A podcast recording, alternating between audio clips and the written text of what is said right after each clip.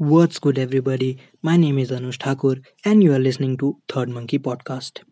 आज के इस एपिसोड में हमारे स्पेशल गेस्ट हैं advocate Ashok Arora ji Ashok sir supreme court bar association के एक्स सेक्रेटरी भी रह चुके हैं Ashok sir supreme court lawyer के साथ एक मोटिवेशनल स्पीकर ऑथर और लॉ टीचर भी हैं इस एपिसोड में हमने अशोक सर से काफ़ी ऐसे टॉपिक्स पर बात करी जो कि एक टीनेजर की लाइफ में काफ़ी इंपॉर्टेंस रखते हैं जैसे कि how to be happy in life and other question तो मुझे आशा है कि आपको ये एपिसोड बहुत ही ज़्यादा पसंद आएगा।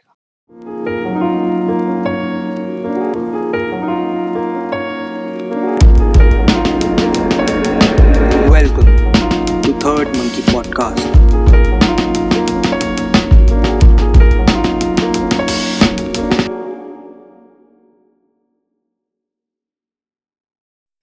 तो आज का एपिसोड बहुत ही ज़्यादा शानदार, बहुत ही ज़्यादा मज़ेदार और बहुत ही ज़्यादा ज्ञान से भरा होने वाला है, क्योंकि आज हमारे साथ फिर एक और गेस्ट हैं एडवोकेट अशोक सर सो और हमारे साथ है अनुरूप।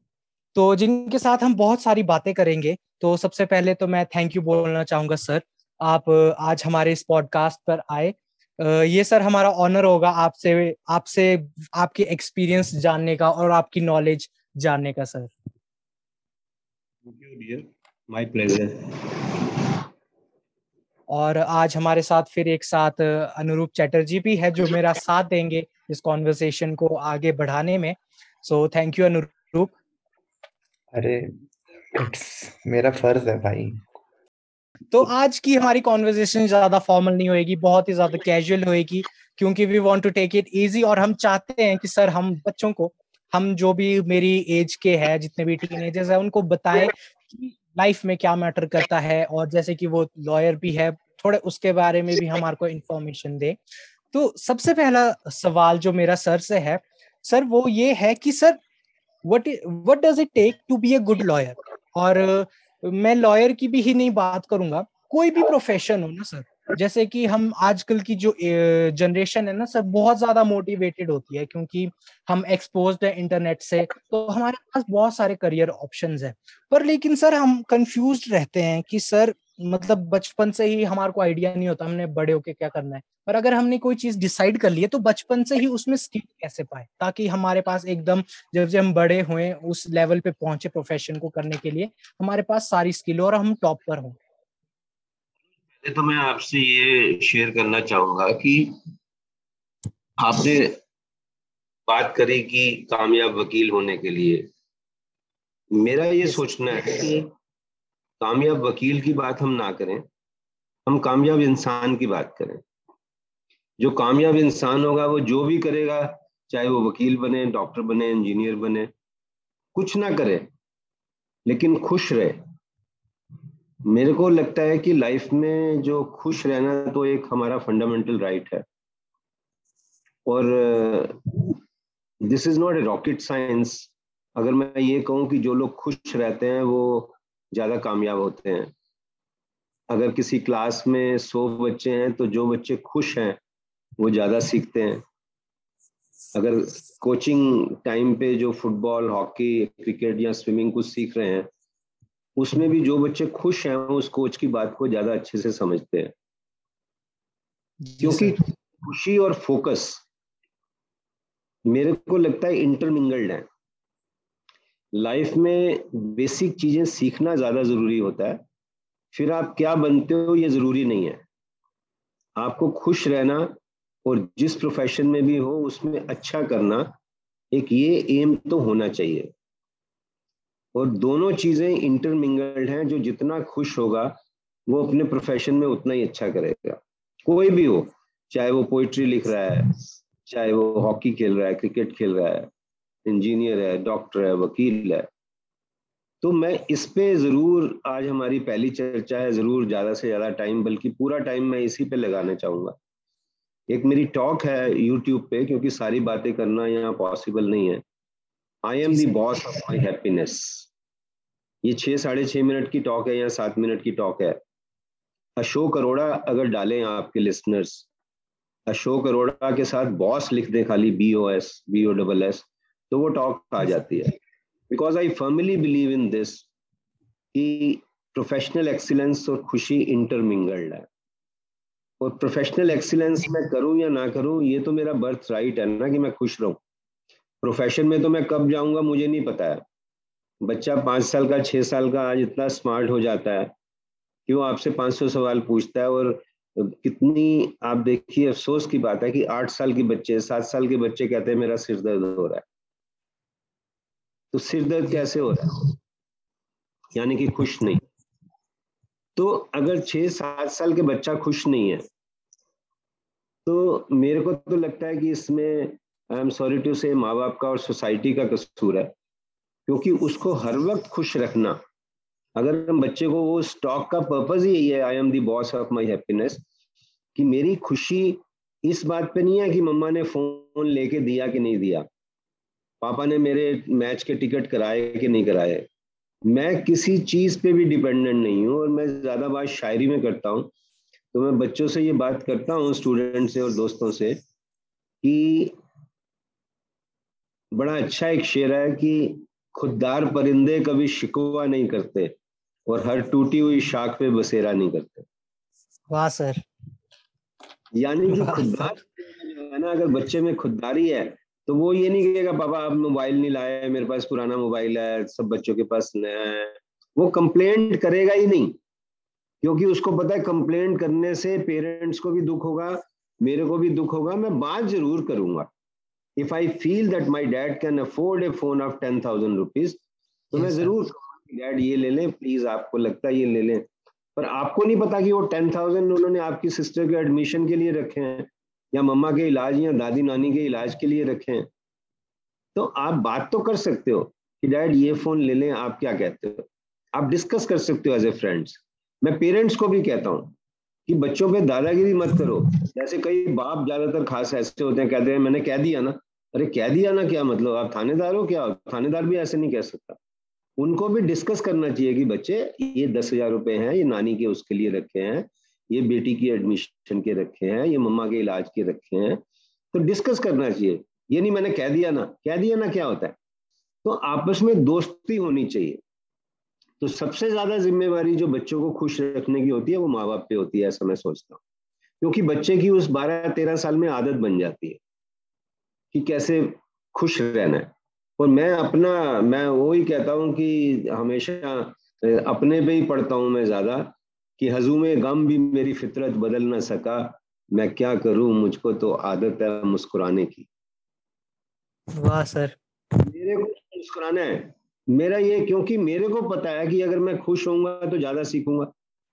एक वो बड़ी आपके पहाड़ों में आप दोनों हिमाचल से और शिमला से आपको हमेशा देखते होगे एक जब हम गाड़ी चलाते हैं तो रास्ते में एक आता है पत्थर लगा हुआ हर दो मील पे, सावधानी हटी, दुर्घटना घटी। तो ये message is not only for driving vehicle it is for driving vehicle of life सावधानी हटते ही दुर्घटना हो जाएगी। धोनी या कोहली 200 रन बनाने के बाद सावधानी हटेगी, विकेटों पे बॉल लग गई तो दुर्घटना हो गई।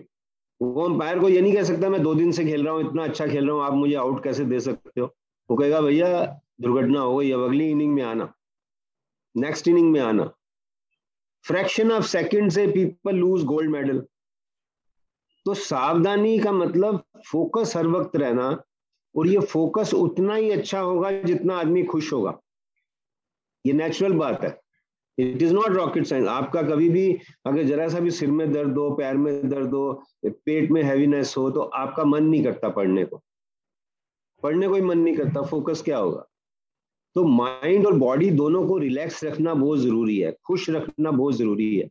जितना खुश होगा उतना फोकस होगा। जितना फोकस होगा, उतनी सक्सेस होगी। इट्स वेरी सिंपल ये बिल्कुल साइंस है कि जो लोग खुश होते हैं they learn better they perform better they conceive better they deliver better they maintain better health और अगर बीमार भी हो जाए किसी वजह से तो दे, दवाई जो है वो ज़्यादा असर करती है उस व्यक्ति पे जो खुश रहता है बीमारी में भी। जो दुखी होता है, अरे यार, क्या हो गया? अनुरूप, यार, तीन दिन से फीवर है, यार, मैं निकल नहीं सका, मैं तो बात नहीं कर सका, मैं पिक्चर नहीं देख सका, मैं मैं, अबे कंप्लेंट क्यों कर रहे हो यार? इलाज करो ना अपना। मैं कंप्लेंट करनी ही नहीं है मेरे को। मैं बार बार at the cost of repetition खुददार परिंदे कभी शिकवा नहीं करते, जिसमें अपना आत्मविश्वास है सेल्फ कॉन्फिडेंस है सेल्फ रिस्पेक्ट है, वो कंप्लेंट नहीं करेगा कि पापा मेरे पास इतना पुराना मोबाइल है और सबके पास नया है। उसका कॉन्फिडेंस अपनी बातचीत से है, अनुरूप का कॉन्फिडेंस अपनी पोइट्री से है। अनुरूप एक लाख का फ़ोन रखे या पाँच हज़ार का फ़ोन रखे, उसकी पोइट्री उतनी ही लाइक होगी जितनी अच्छी लिखी है। वो इस पर डिपेंड नहीं करता कि उसने अपलोड किस पे करी है? एक लाख के फ़ोन से करी है या दो हज़ार के फ़ोन से करी है? So therefore it is not relevant आप बच्चों को ये भी बताइए, खासकर अपनी उम्र के बच्चों को ये बताना ज़रूरी होता है, क्योंकि मैं भी उस दौर से गुजरा हूँ। कई बार बच्चे बड़ा माँ बाप को टेंस करते हैं। मेरे को बड़ी गाड़ी चाहिए, बढ़िया मोबाइल चाहिए ब्रांडेड शर्ट चाहिए। उनको ये बताइए एक ब्लंट मैसेज कि अपने दोस्त भी इज़्ज़त नहीं करते हैं वो भी यही करते हैं ये बाप के नाम पे तड़ी मार रहा है जिस दिन अपने कम आएगा ना तब देखेंगे। ये लाइफ लाइफ की सच्चाई है। तो सच्चाई बताना बहुत ज़रूरी है। खुश रहने के लिए एक ये भी बात बड़ी ज़रूरी है। मैं एक शेर हमेशा यूज़ करता हूँ कि धूप में निकलो घटाओं में नहाकर देखो और ज़िंदगी क्या है किताबों को हटाकर देखो। बहुत बढ़िया। बहुत खूब सर। यानी कि ज़िंदगी क्या है का मतलब सच देखो सच क्या है। जो सच है how can I be happy if I am away from the truth if every religion is saying truth is God truth is God तो इसका मतलब सच का बहुत महत्व है लाइफ में। महात्मा गांधी ने भी कहा ट्रूथ इज़ गॉड और संत कबीर ने तो बहुत बढ़िया कह दिया, उन्होंने कह दिया, साच बराबर तप नहीं और झूठ बराबर पाप। जाके हृदय साच है ताक के हृदय आप। उनका मतलब कि सच सच से बड़ा कुछ भी तप तपस्या डेडिकेशन नहीं है। सच बहुत बड़ी चीज़ है। क्यों? Anybody who is wedded to truth सच का मतलब ये नहीं है कि मैं झूठ नहीं बोलता तो मैं सच्चा हूँ। ना सच का मतलब है मैं सच को जानता हूँ और सच को जीता हूँ। ये है सच का मतलब। मैं सच को जानता हूँ कि रात होगी होगी। मैं सच को जानता हूँ बारिश कभी होगी, कभी नहीं होगी। मैं सच को जानता हूँ, कभी मैं दस रन करूँगा, कभी मैं पचास करूँगा। मैं सच को जानता हूँ कि कुछ तो मजबूरियाँ रही होंगी, वरना कोई यूँ ही बेवफा नहीं होता। तो मैं कंप्लीट करूँगा ही नहीं। अगर मैं इस सच को जानता हूँ, ना मैं अपनी गर्लफ्रेंड बॉयफ्रेंड से, ना मम्मी पापा से, ना नाना नानी से, ना दादा दादी से, ना टीचर से, किसी से कंप्लेंट करूँगा ही नहीं। क्योंकि मेरे को सच पता है, कुछ मजबूरी रही होगी।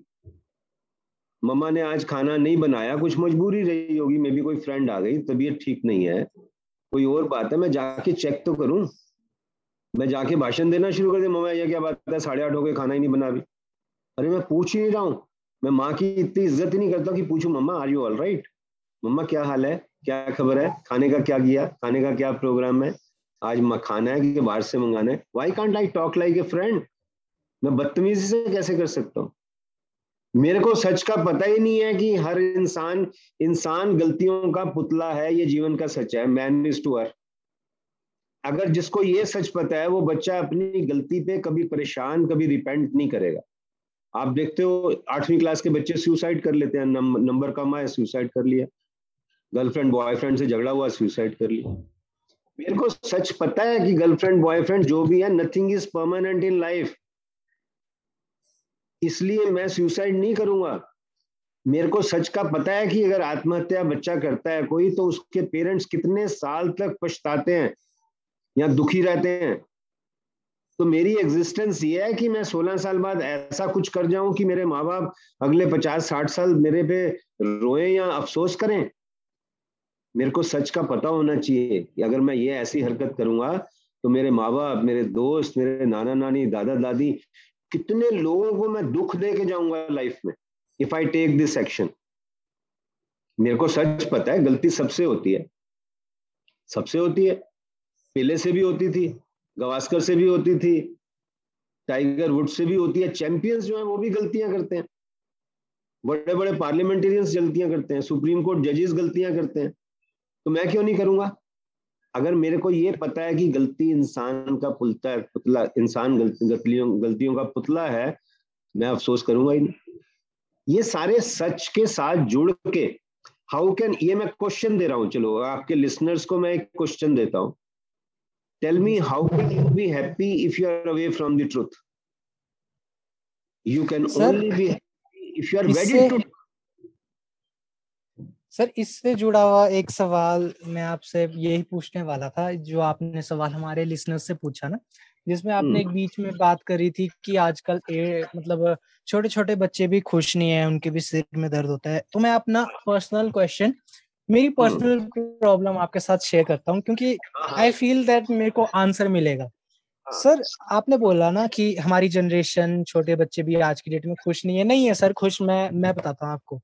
क्योंकि सर मेरी लाइफ में सबसे बड़े प्रॉब्लम जो मैं अभी फेस कर रहा हूँ ना sir I am feeling like I don't have support मतलब मेरी उम्र के काफ़ी सारे बच्चे भी ये शायद उनका भी ये क्वेश्चन होगा कि मेरे को ऐसा लगता है ना कि सर मैं इस लाइफ में अकेला हूँ। मैंने बहुत लोगों से बात करी इस बारे में तो सबने मुझे ये बा, यही बात बोली कि you don't need any support कि मतलब ज़िंदगी में अकेले आए अकेले जाएँगे। मतलब अकेले ही फाइट करना चाहिए, पर नहीं सर मतलब लाइफ में बहुत सारी ऐसी प्रॉब्लम्स होती है फैमिली प्रॉब्लम्स होती है करियर से रिलेटेड प्रॉब्लम्स होती है। मतलब I don't even have much friends मतलब ज़्यादा मेरे दोस्त भी नहीं है जिनसे मैं बात करता हूँ। अनुरूप वगैरह, मेरा बहुत छोटा सर्कल है, पर हम वो डेली बेसिस पे बात नहीं करते मतलब एक दूसरे को प्रॉब्लम्स नहीं बताते। तो कई ऐसी चीज़ें ना, वो सर हमारे अंदर ही रह जाती है। तो उसकी वजह से सर अलग टेंशन होती है, फिर हैप्पी नहीं रह पाते। यूजुअली हम, मैं खुश नहीं रह पाता फिर उसकी वजह से। और अगर मैं खुश नहीं हूँ तो फिर मैं अपने वो कैसे करूँगा? मतलब अपने अपने लाइफ के जो गोल्स है मेरे, उनको कैसे पूरे करूँगा अगर मैं लाइफ में खुश ही नहीं हूँ सर तो क्या सपोर्ट हमारी लाइफ में ज़रूरी होता है सर ये बहुत अच्छा प्रश्न है, अनुज। सपोर्ट अब क्या चाहिए ये मेरे को सोचना है। सपोर्ट क्या चाहिए? आप किस सपोर्ट की बात कर रहे हो? यू टेल मी सर, मैं इमोशनल सपोर्ट की बात करूँ कि कोई मेरी बात समझे, कोई मेरी सुने। प्रॉब्लम्स कई बार सिर्फ़ सुने, कई बार मुझे बताए कि क्या करना है। ये ये बड़ा अच्छा आपने सवाल पूछा। और ये प्रॉब्लम बहुत लोगों के साथ आती है कि कई बार सबको लगता है कि मेरे को इमोशनल सपोर्ट नहीं है। यानी कि कई बार होता है कि पेरेंट्स इतने पढ़े लिखे नहीं है या मेच्योर नहीं है। फ्रेंड सर्कल में भी ऐसा कोई है नहीं जिससे दिल की बात करो। टीचर से भी नहीं कर सकते।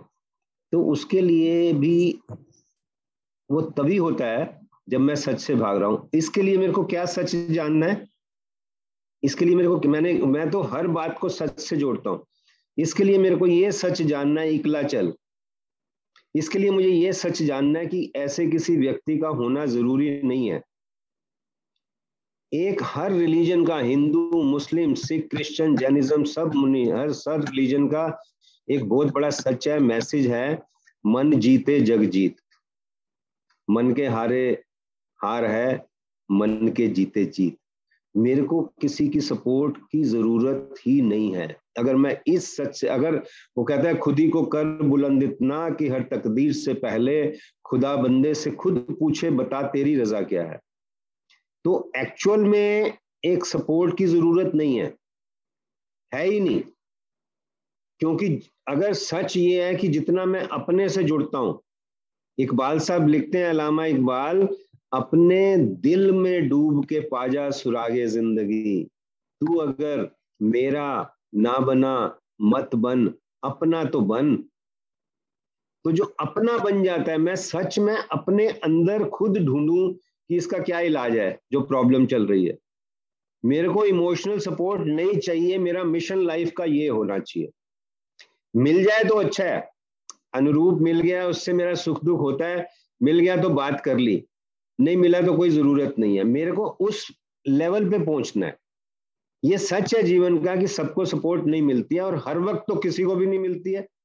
रिश्ते भी, आप जैसे जो भी रिश्ते देख लो माँ बाप से रिश्ता देख लो पति पत्नी का रिश्ता देख लो बॉयफ्रेंड गर्लफ्रेंड का देख लो, वो law of impermanence is truth of life जो बुद्धा ने कहा है।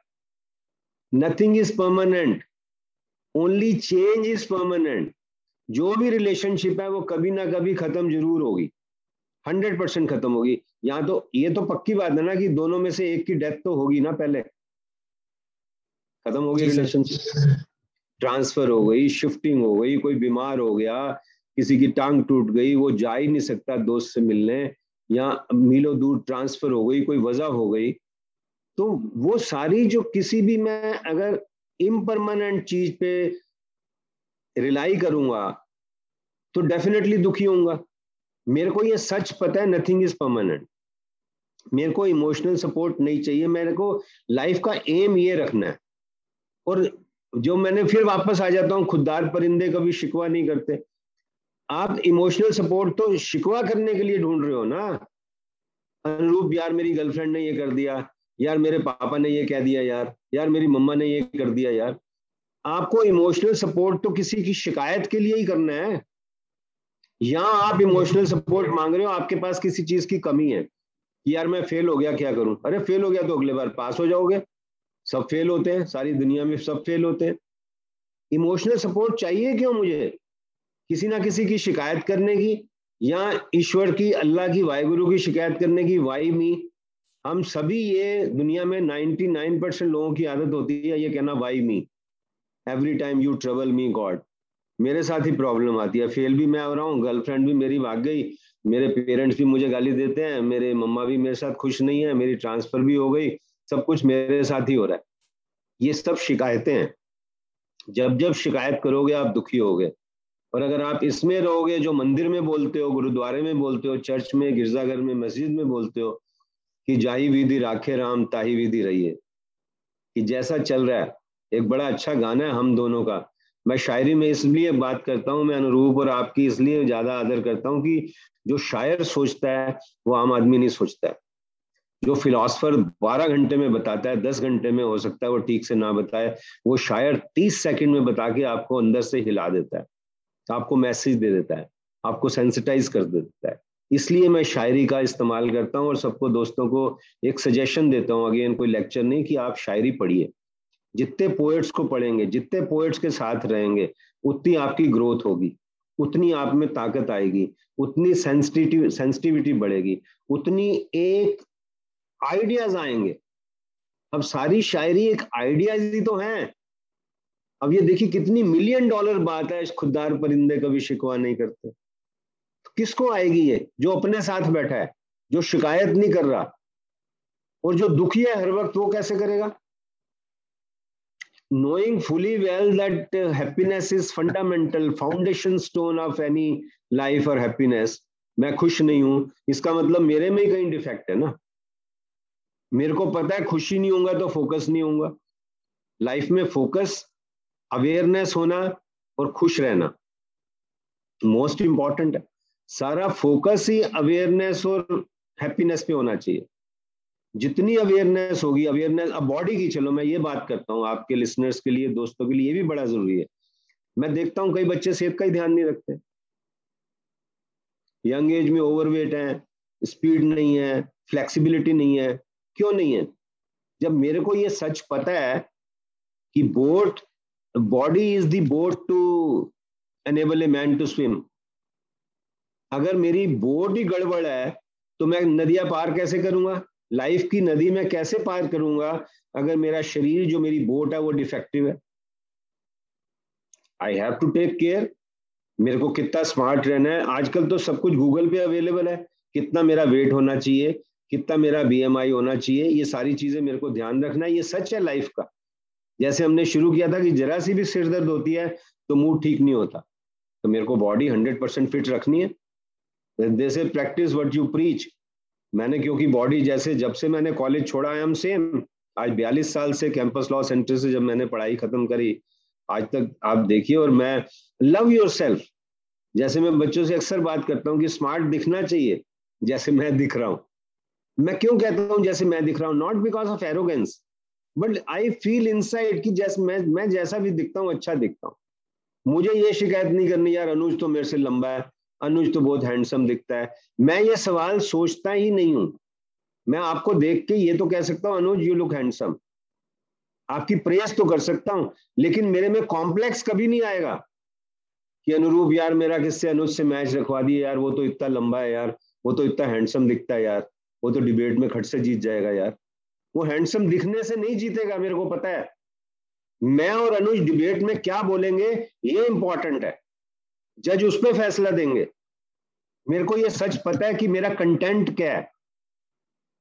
इसलिए मैं उस पर आ जाता हूँ जो बच्चे माँ बाप को तंग करते हैं या फजूल में हवाबाजी करते हैं, बड़ी गाड़ी की, बढ़िया मोबाइल की, बढ़िया बंगलों की, बड़ी ब्रांडेड शर्ट की, उनको हवाबाजी बंद करनी चाहिए, क्योंकि उनके बच्चे, उनके दोस्त ही उनका मज़ाक उड़ाते हैं। आप जो पेरेंट्स अफोर्ड कर सकते हैं, ज़रूर लीजिए, कोई इसमें बुराई नहीं है। आपके पेरेंट्स जो अफोर्ड लेकिन अवेयरनेस होना बहुत ज़रूरी है। मैं पेरेंट्स को टॉर्चर कर रहा हूँ, तंग कर रहा हूँ, दुखी कर रहा हूँ कि वो खुशी खुशी दे रहे हैं। और मैं उस, उन कपड़ों से लोगों पे, अपने दोस्तों पे रोब मार रहा हूँ या उन कपड़ों के बावजूद भी मैं ऐसा रहता हूँ कि जैसे मैं उनके जैसा हूँ। ये भी एक बहुत बदतमीजी होती है कि अपने पीयर ग्रुप पे, ये सच है जीवन का, जो फालतू में इस चीज़ों पे हवाबाजी करते हैं, वो तरक्की नहीं करते। फिलोसफर तो ये कहते हैं कि आपको खाना भी वो खाना है कि पड़ोसी को ये ना लगे कि इनके घर तो इतना अच्छा बनता है और हम हम तो अफोर्ड ही नहीं कर सकते। तो जिस सर्कल में मैं रोज बैठता उठता हूँ तो मेरे को ड्रेसअप ही ऐसा होना चाहिए कि किसी को कॉम्प्लेक्स ना हो। इतनी इतनी वो कह रहा है खुद ही को कर बुलंद इतना। इस ऊंचाई पे रखनी है मैंने अपनी सोच कि पापा नहीं ये नहीं पहनूँगा मैं। और किसी को कहना भी नहीं है। ये कहना भी नहीं है गहरी बात कह दी सर। सर मैं अपने आसपास देखता हूँ ना सर ये कल्चर बन चुका है सर हम टीनेजर्स का क्यों शायद ये इंटरनेट की वजह से हो रहा है कि मतलब यही शो ऑफ़ वगैरह करना महँगी चीज़ें गाड़ियों में घूमना। तो यस सर बहुत गहरी बात कर दी सर आपने। थैंक यू लियर थैंक यू अनुरूप का कोई सवाल हो। नहीं नहीं आई एम सो हैप्पी आपने नोट किया इस बात को। दैट मींस आपने में वो डेप्थ है तो आपने अप्रिशिएट किया ना। मैं अगर ये सोच रखता हूँ कि मेरे बाप के पास चाहे पचास करोड़ है लेकिन मैं ऐसा बन के जाऊँ कि मेरे सर्कल में सारे मेरे को लाइक लाइक करें या ना करें मैं कम से कम ऐसी बात ना करूँ जिससे किसी का दिल दुखे। ऐसी ड्रेस ना करूँ ऐसी गाड़ी ना रखूँ। और रखूँ भी अगर चलो मेरे को मजबूरी भी है अच्छा भी लगता है तो गाड़ी का इस्तेमाल ऐसे करूँ जैसे वो मेरी नहीं है। मैं दोस्त को बोलूँ ये गाड़ी मेरी नहीं है भैया आई एम ए ट्रस्टी मेरे बाप ने दी है मैंने नहीं लिया है। तुम जहाँ कहोगे वहाँ चलेंगे। मैं नहीं डिसाइड करूँगा। आप जो कहोगे मैं तो आपका ड्राइवर हूँ बेटा। ये ये है यारी की बात। यस सर तो वो एक करोड़ की गाड़ी भी लेके वो सबका डार्लिंग है क्योंकि वो गाड़ी का रोब नहीं मार रहा। उसके अंदर इतनी सच्चाई है गाड़ी में कोई बुराई नहीं है। बुराई जो है वो नीयत में है एरोगेंस जो है वो अपने एटीट्यूड में है। कि गाड़ी मेरी है तो मैं डिसाइड करूँगा। ये ये इसका मतलब मर गया वो बंदा। खत्म। वो उसका जमीर ही नहीं है। वो इंसान ही नहीं है। मैं तो ये कहता हूँ आई एम सॉरी मैं ब्लंट इसलिए बोलता हूँ ताकि बच्चों को थोड़ा मैसेज मिले। इंसान वो है जो कहे मैं तो ड्राइवर हूँ डार्लिंग क्या बात कर रहे हो यार? आप डिसाइड करो क्या करना है? यस अनुरूप आपका कोई सवाल हो? हाँ तो मतलब जैसे अभी ये बात भी हो रही थी कि जैसे कैसे हमारी खुशी हम में ही है। तो मैंने ये देखा है ना खासकर लाइक अभी जब हम दोनों ही कॉलेज में गए हैं या यू नो बहुत सारे दूसरे लोगों को भी। इनफैक्ट uh, आपका भी मतलब मेरे को क्योंकि थोड़ा सा एक पर्सनल लेवल पे मैं आपको थोड़ा जानता हूँ तो आप भी मतलब काफ़ी जगहों पर रहे हो।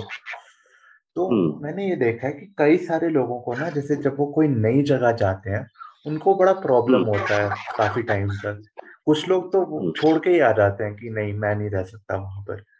तो आप उसके लिए क्या कहना चाहोगे? बिकॉज़ अभी जैसे कोरोना है ठीक है? तो अभी कोरोना हाँ। में मैक्सिमम लोगों की क्लासेस ऑनलाइन हो रही हैं।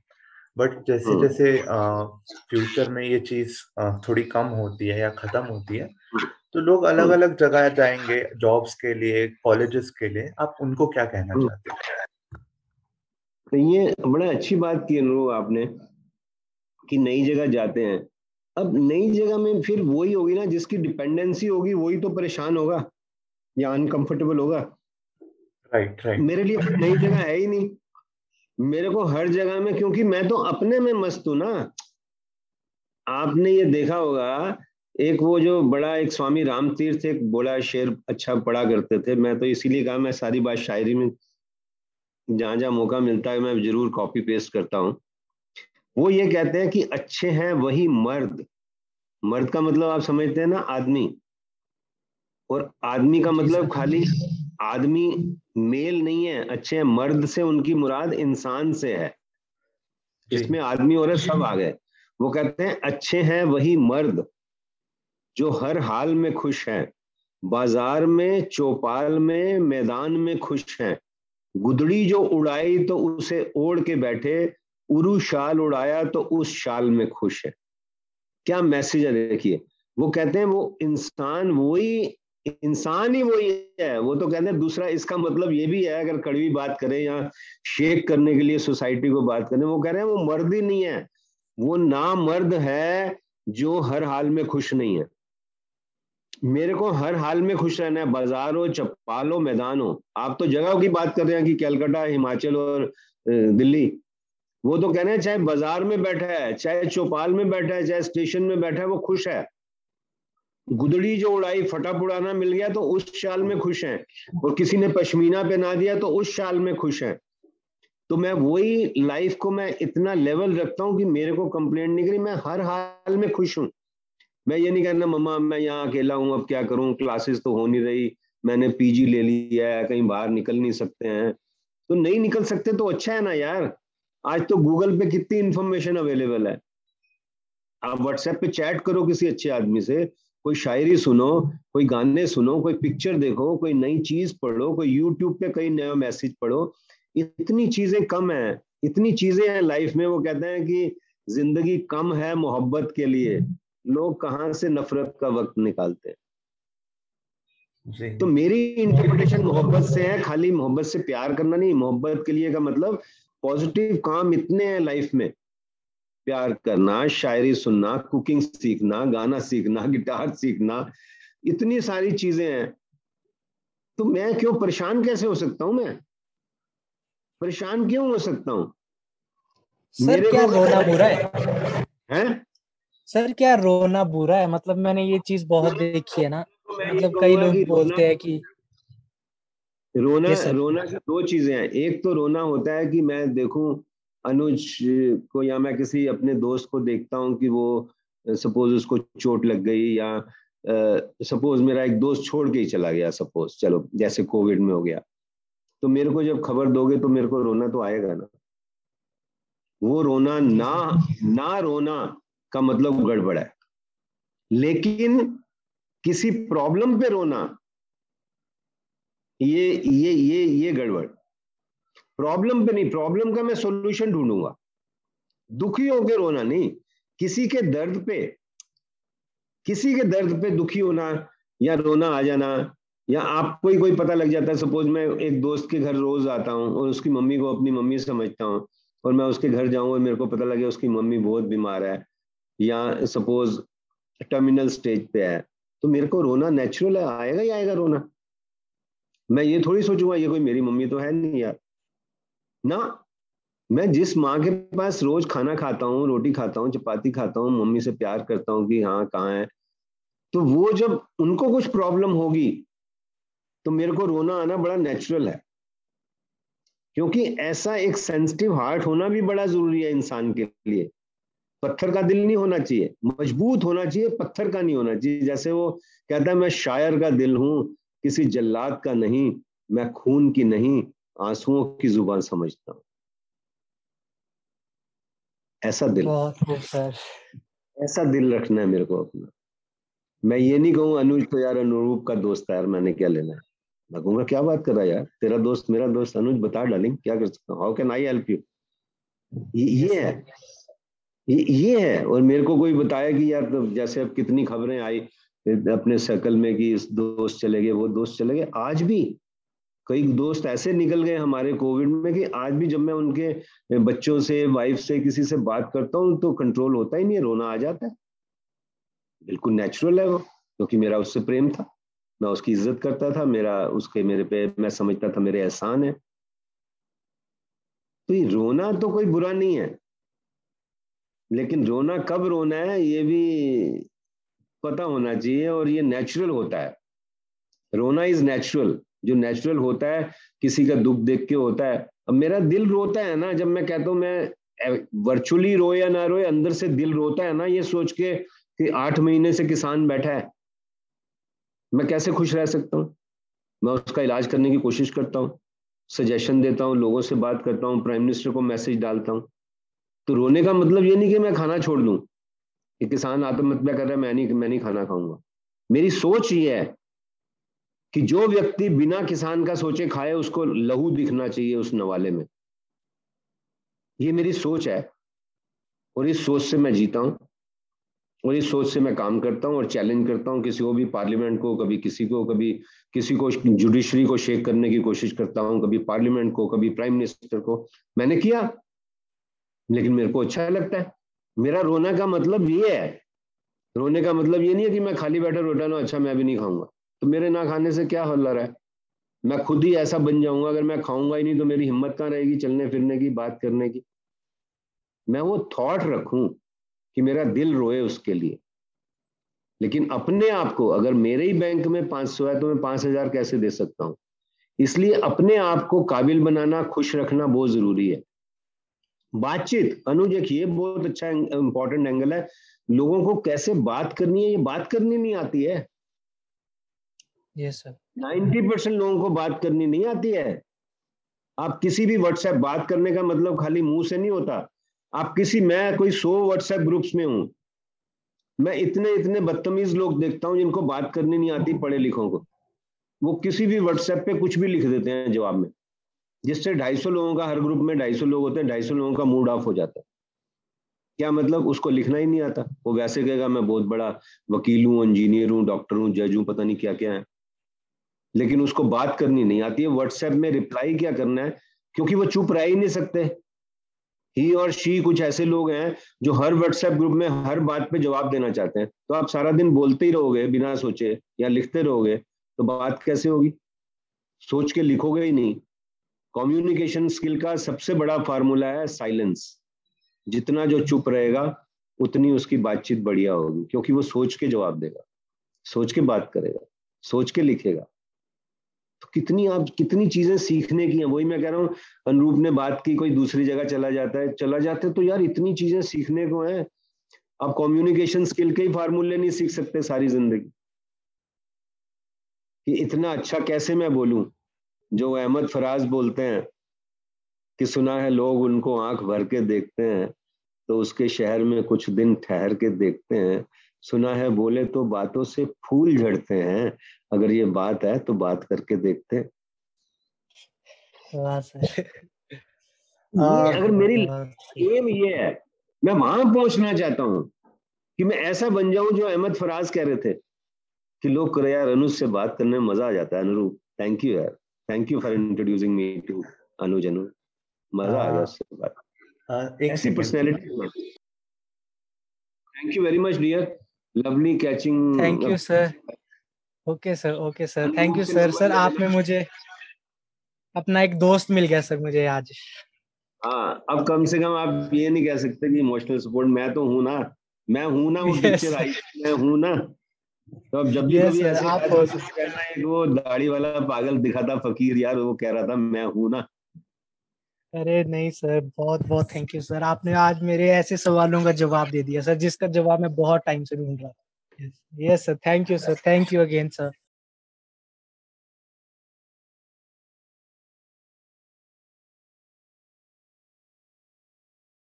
तो इसी के साथ ख़त्म होता है हमारा ये बहुत अमेजिंग सा एपिसोड आई होप कि आपको इस एपिसोड से कुछ जानने को, कुछ नया सीखने को मिला होगा। तो मिलेंगे हम अगली बार थर्ड मंकी पॉडकास्ट के एक नए एपिसोड के साथ।